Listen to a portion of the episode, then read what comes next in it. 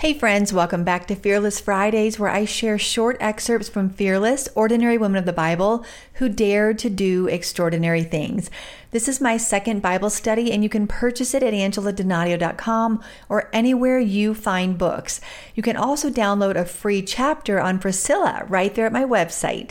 I'll also take you behind the scenes here on some of my adventures and ministry experiences and things God is saying to me throughout the week and I'll introduce you to some of my fearless friends who are making their life matter for the kingdom. Today, we look back at Rahab, one of the most fearless women in the Bible. Her life points us to grace. Grace is the undoing of something old and the unfolding of something new.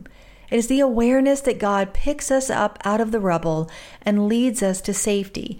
It is the realization that God longs to save us, redeem us, and use us. It is the promise that we will no longer remain paralyzed by our past, but we will walk fearlessly into all that lies ahead. As the men disappeared into the darkness, Rahab dared to make a choice that changed history. However, her swift action was followed by silence. Waiting is never easy, especially when your life is hanging in the balance. While Rahab patiently held on to faith, God put pieces in place on the other side of the wall. Look at our story again in Joshua 2, verse 22. When they left, they went into the hills and stayed there three days, that's the spies, until the pursuers had searched all along the road and returned without finding them. Then the two men started back. They went down out of the hills, forded the river, and came to Joshua, son of Nun, and told him everything that had happened to them. They said to Joshua, The Lord has surely given the whole land into our hands. All the people are melting in fear because of us. In the days that followed, God prepared the Israelites for the colossal task ahead. As they carried the Ark of the Covenant, signifying the presence of God, God miraculously parted the waters of the Jordan River, enabling them to cross over on dry land. As they set up memorial stones to commemorate the moment, God asked them to renew their commitment through circumcision and as they neared Jericho, God gave them the battle plan. Joshua 6, verse 2 says, Then the Lord said to Joshua, See, I have delivered Jericho into your hands, along with its king and its fighting men. March around the city once with all the armed men. Do this for six days. Have seven priests carry trumpet of ram's horns in front of the ark. And on the seventh day, march around the city seven times, with the priests blowing the trumpets. When you hear them sound a long blast on the trumpets, have the whole army give a loud shout. Then the wall of the city wall will collapse, and the army will go up, everyone straight in. For six consecutive days, the Israelite army meticulously followed God's orders and marched around the walls of Jericho by day and camping by night. Maybe you remember the Sunday school song about Joshua fought the battle of Jericho. Well, it wasn't just Joshua, it was all of the Israelites. Don't you wonder what the inhabitants of Jericho thought? After all, this is unlike any military approach anyone had ever seen. With bated breath and barred gates, a city hunkered in fear, except Rahab. How her heart must have leapt at the sound of footsteps finally breaking through the quiet night air. She too had been preparing. She was determined to leave all right, and she wasn't leaving alone. Although we aren't privy to the conversations that took place between her and her family, just imagine the intense discussion. Lean in as she describes in vivid detail the night the spies visited her home. Listen closely as she pleads with them to trust her with their lives. Love her for her fearless tenacity that persuades every member of her family to follow her to freedom. Because of her obedience and willingness to stand out, her home became a sanctuary for the deliverance of her entire family. Daybreak announced the dawn of the seventh day, and the Israelite army began to circle the city of Jericho, not once, not twice, but seven times. And on the seventh time around, Joshua commanded the army, Shout, for the Lord has given you the city. The city and all that is in it are to be devoted to the Lord. Only Rahab the prostitute and all who are with her in her house shall be spared, because she hid the spies we sent.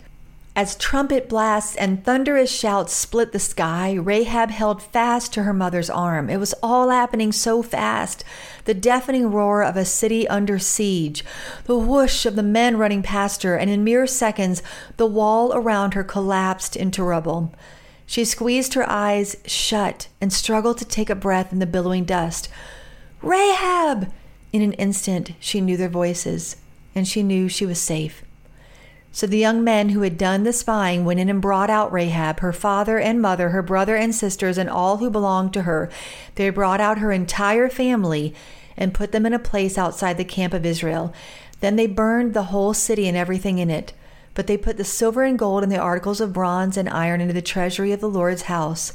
But Joshua spared Rahab the prostitute with her family and all belonged to her because she had hid the men Joshua had sent as spies to Jericho, and she lives among the Israelites to this day. What a powerful ending to this part of the story. While everything she knew crumbled around her, Rahab stood strong. This seemingly ordinary woman distinguished herself through her extraordinary kindness and faith. She lied for the spies, protected the spies, and left with the spies. Faith enabled her to turn away from the lure of her culture and turn toward a life of purpose. She is the antithesis of Lot's wife, a woman caught in a similar situation who didn't want to leave. Genesis 19 shares a story of Sodom and Gomorrah, a wicked city destined for destruction, just like Jericho. Because of Lot's relationship with Abraham, angelic messengers warned him and his family about the impending devastation. Despite a merciful offer of escape, Lot hesitated. Verse 16 says, When he hesitated, the men grasped his hand and the hands of his wife and of his two daughters and led them safely out of the city, for the Lord was merciful to them. And as soon as they had brought them out, one of them said, Flee for your lives. Don't look back and don't stop anywhere in the plain. Flee to the mountains, or you will be swept away. By the time Lot reached Zoar, the sun had risen over the land. Then the Lord rained down burning sulfur on Sodom and Gomorrah from the Lord out of the heavens. Thus he overthrew those cities and the entire plain, destroying all those who lived in the cities and also the vegetation of the land. But Lot's wife looked back and she became a pillar of salt. These two women stand in stark contrast with one another, each a signpost to us today. One couldn't escape her past, and one refused to be defined by it. Lot's wife serves as a reminder of the dangers we face when we hold on to sin or refuse to let go of the things that keep us in bondage. The last thing the enemy wants is for us to stand strong and fearlessly follow God. He wields three powerful weapons to keep us from moving forward in our calling. Shame keeps us imprisoned by our former choices or lifestyle. Insecurity tempts us to doubt ourselves or God's faithfulness. And anxiety entices us to look backwards out of fear of the future.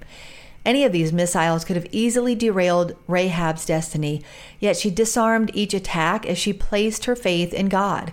She was liberated from her past and freed to step into her future. Rahab's life points us to grace. Grace is the undoing of something old and the unfolding of something new. It is the awareness that God picks us up out of the rubble and leads us to safety.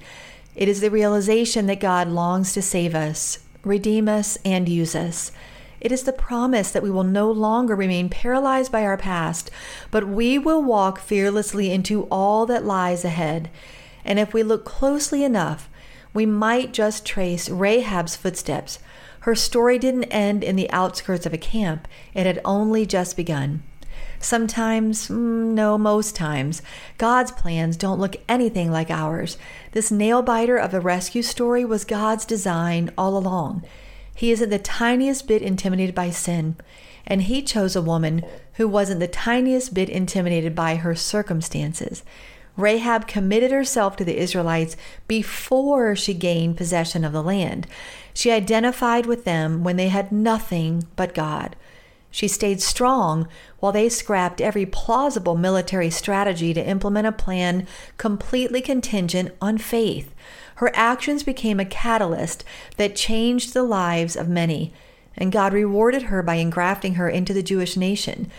Matthew chapter 1 tells us that she was adopted into the faith as the first Gentile convert. She became the wife of Salmon and the mother of Boaz, which puts her in direct lineage to Jesus.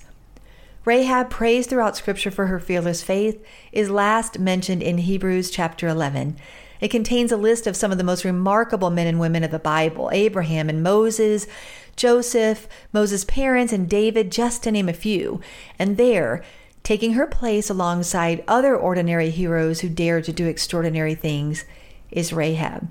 Hebrews 11, verse 31 says, By faith, the prostitute Rahab, because she welcomed the spies, was not killed with those who were disobedient. Friends, this is what happens when God intersects our story with grace. Thank you for listening to Fearless Fridays. Make sure you check out the Make Life Matter podcast each week, where I sit down with compelling voices and leaders in our generation that help us to ground our worth in the Word instead of the narrative of the world. You can also find me on the Charisma News podcast, where I share one story well told and truth that matters.